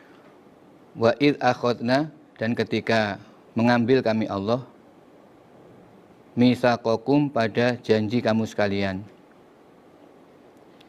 Wa rafa'na dan telah mengangkat kami Allah fauqakum di atas kamu sekalian. Atur pada gunung yaitu Gunung Sina.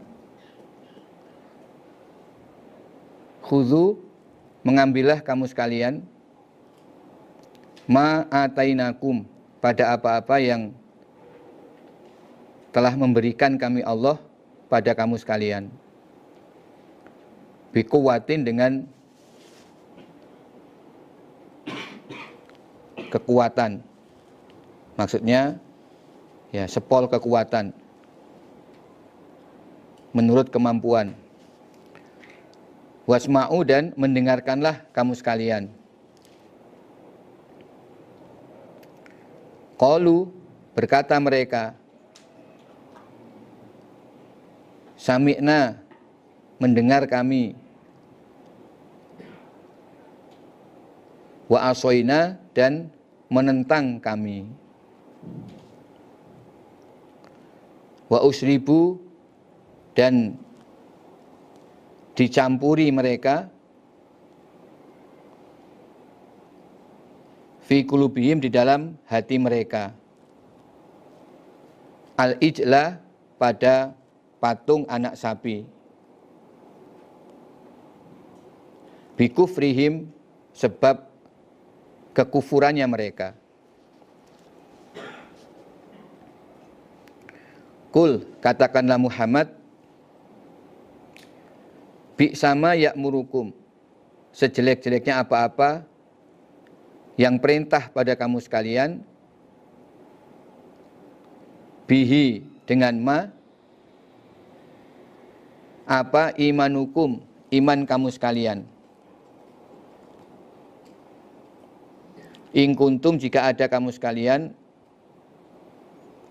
mukminin orang-orang yang beriman.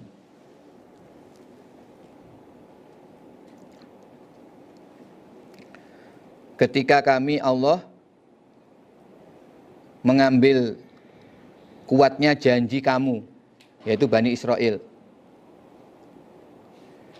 Dan kami mengangkat di atas kamu gunung Atur ini gunung Tursina. Gunung tempat dulu Nabi Musa menerima kitab Taurat. Ya kemudian Allah meminta kepada Nabi Musa mengumpulkan Bani Israel di dekat Gunung Tur untuk mengambil janji dari Bani Israel. Allah mengangkat Gunung Tur di atas kepala Bani Israel. Lalu Allah berfirman, Khudhu ma'atainakum bikuwah wasma'u. Ambillah isi kitab Taurat yang telah aku berikan kepada kalian. Maksudnya amalkanlah. Amalkanlah isi kitab Taurat yang telah aku berikan kepada kalian dengan menurut kemampuan kalian. Jadi beramal sesuai kemampuan. Dan dengarkanlah, dengarkanlah perintah-perintah Allah selanjutnya yang dilewatkan Nabi Musa sebagai Rasul yang Allah tunjuk. Nah saat itu mereka Bani Israel menjawab Sami'na kami mendengar ya, kami sanggup mendengar tetapi wa asoina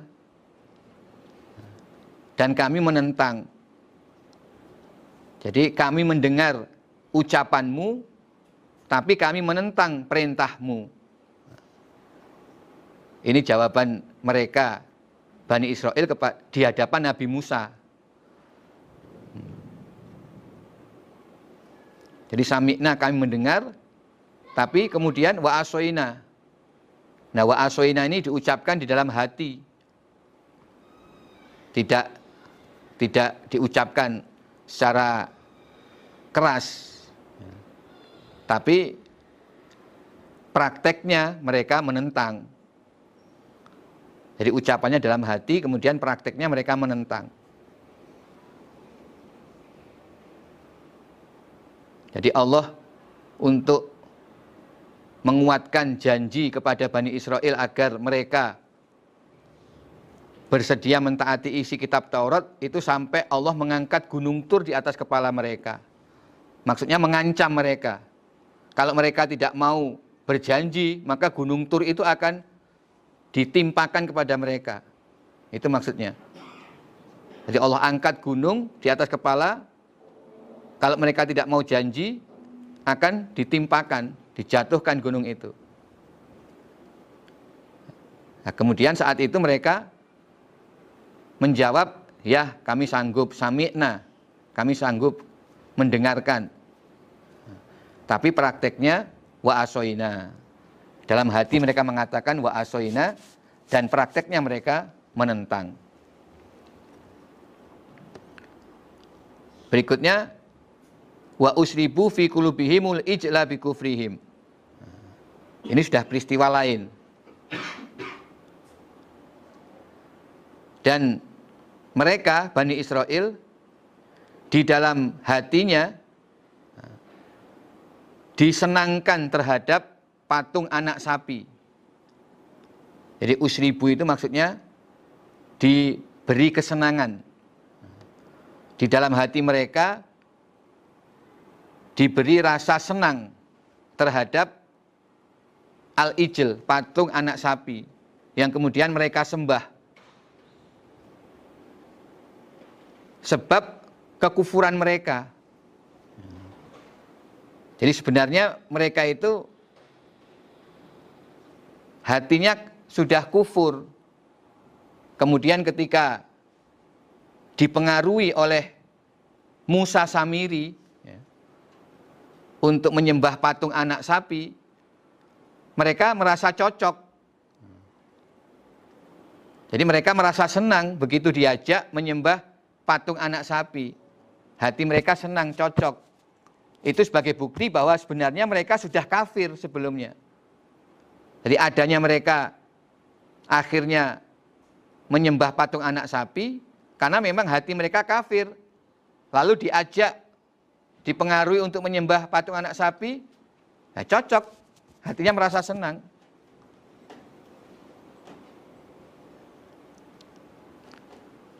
Nah itulah bukti kekufuran Bani Israel. Nah, katakan Muhammad,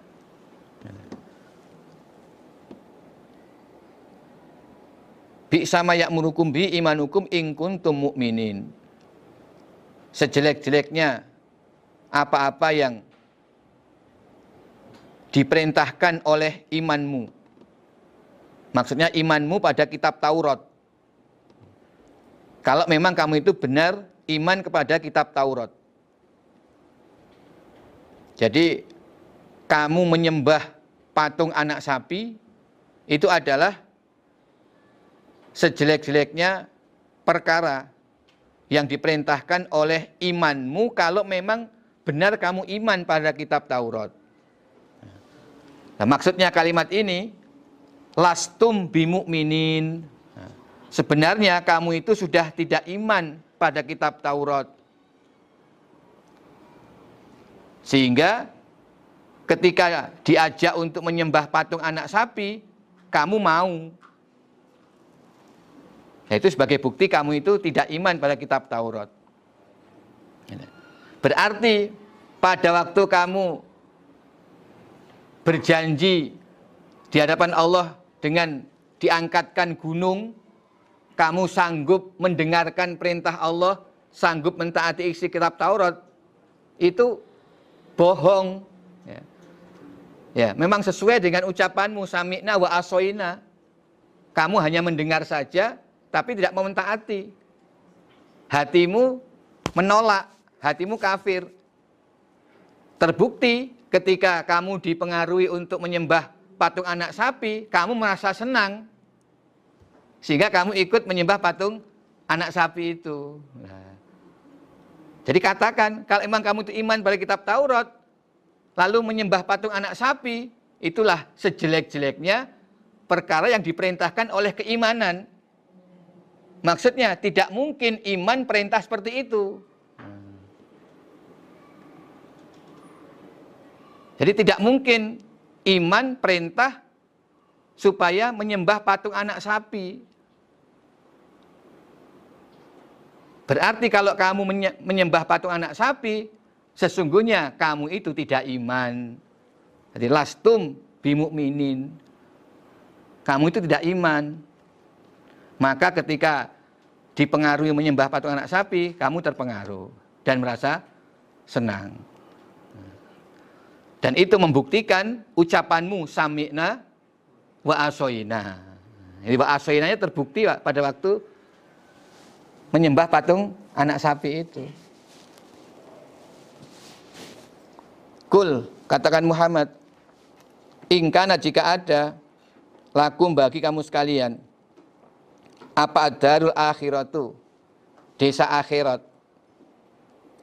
indah Allah di sisi Allah, kholisotan, khusus, min duninas dari selain manusia, fatamanau maka berangan-anganlah kalian al mauta pada kematian In kuntum jika ada kamu sekalian sodikin orang-orang yang benar. Katakan Muhammad, kalau memang desa akhirat, maksudnya surga, khusus diberikan kepada kamu, orang-orang Yahudi, selain dari golongan manusia yang lain, maka berangan-anganlah mati. Kalau memang kamu itu benar bahwa Yahudi pasti masuk surga. Dan surga khusus untuk orang Yahudi. Orang Islam tidak masuk surga.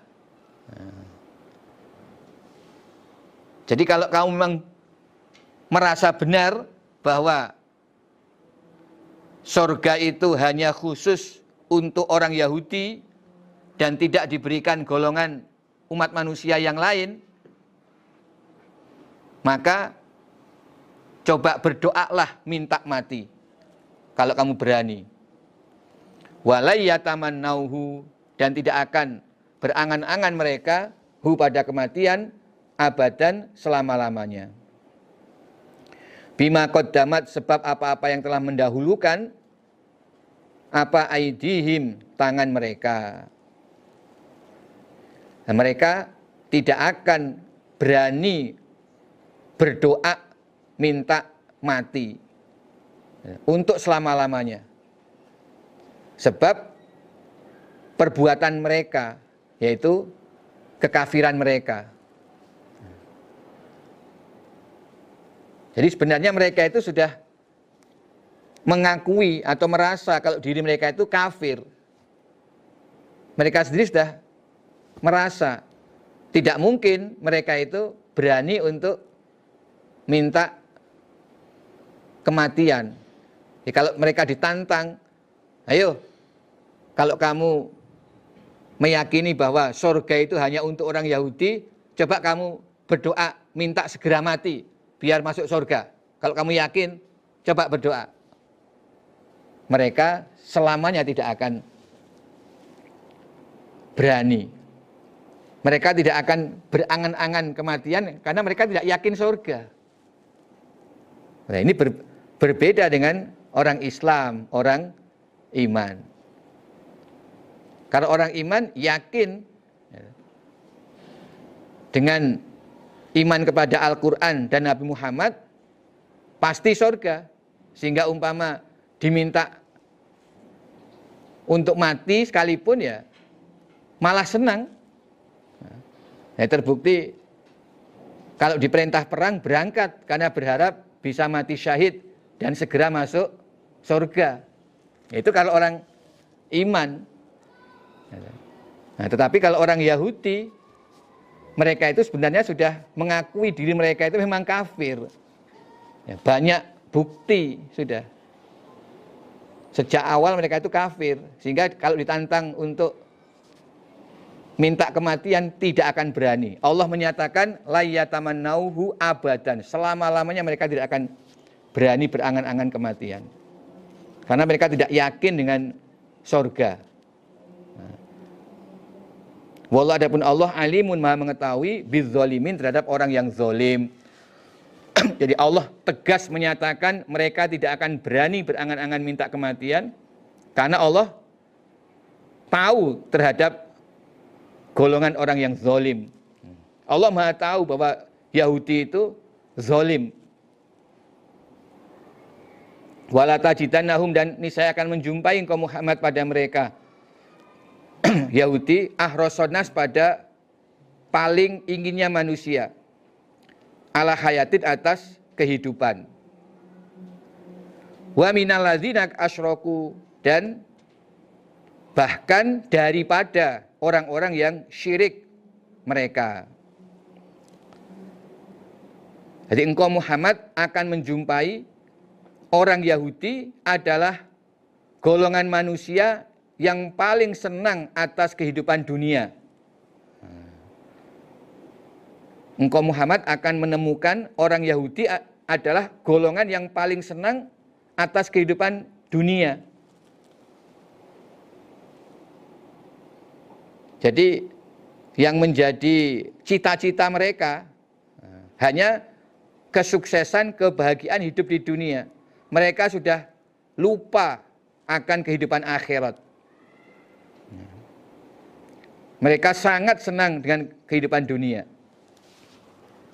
Nah ini maksudnya Allah memberitahukan bahwa penyebab orang Yahudi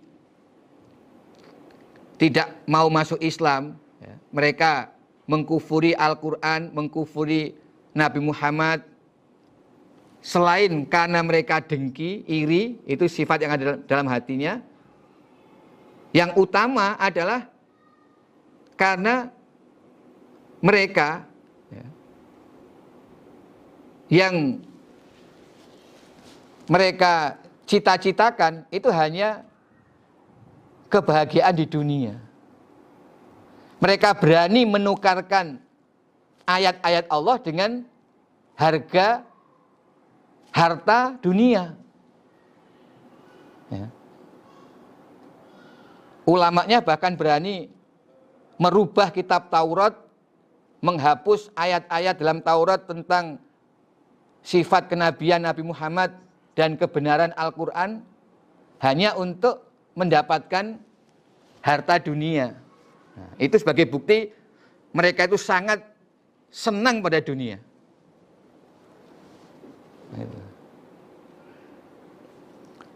Jadi sudah lupa dengan kebahagiaan di akhirat. Kalau mereka ingat surga, ya, mereka tidak akan berani menukarkan ayat-ayat Allah. Tidak akan berani.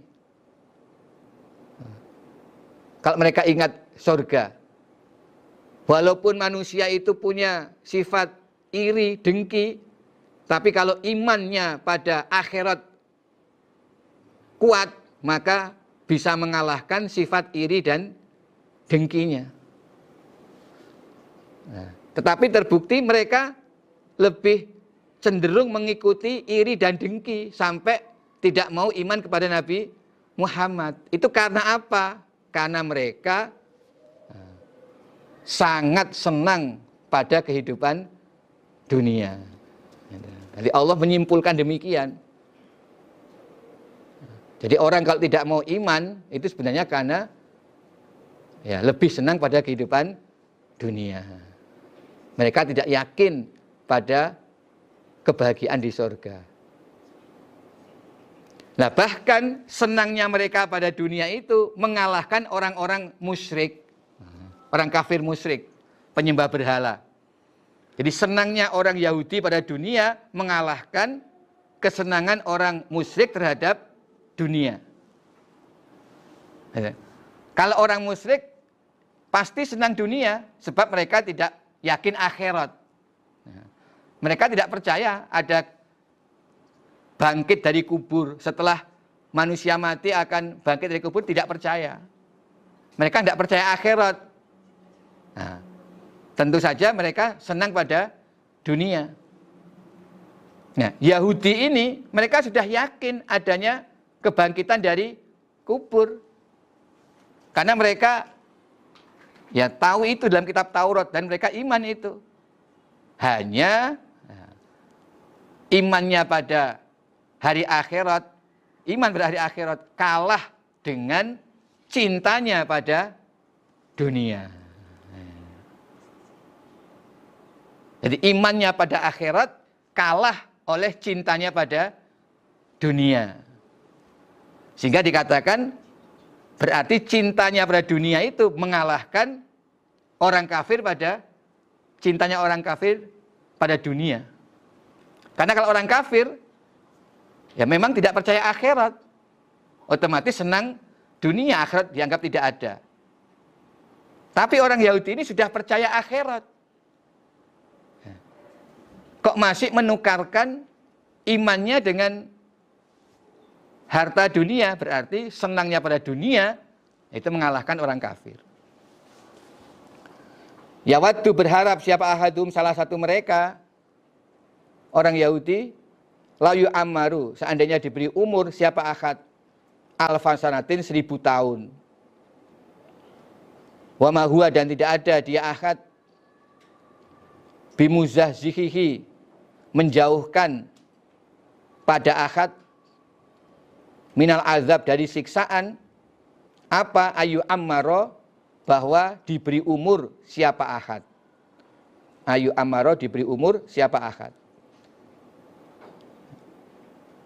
Orang Yahudi berharap seandainya bisa diberi umur seribu tahun. Ini saking senangnya orang Yahudi pada dunia. Itu ingin bisa hidup di dunia sampai seribu tahun. Padahal seandainya dia diberi umur seribu tahun, tetap tidak akan bisa menjauhkan dia dari siksaan Allah. Wallah adapun Allah basirun maha melihat bima malun dengan apa-apa yang beramal mereka. Alhamdulillah jazakumullah khairah. Assalamualaikum warahmatullahi wabarakatuh.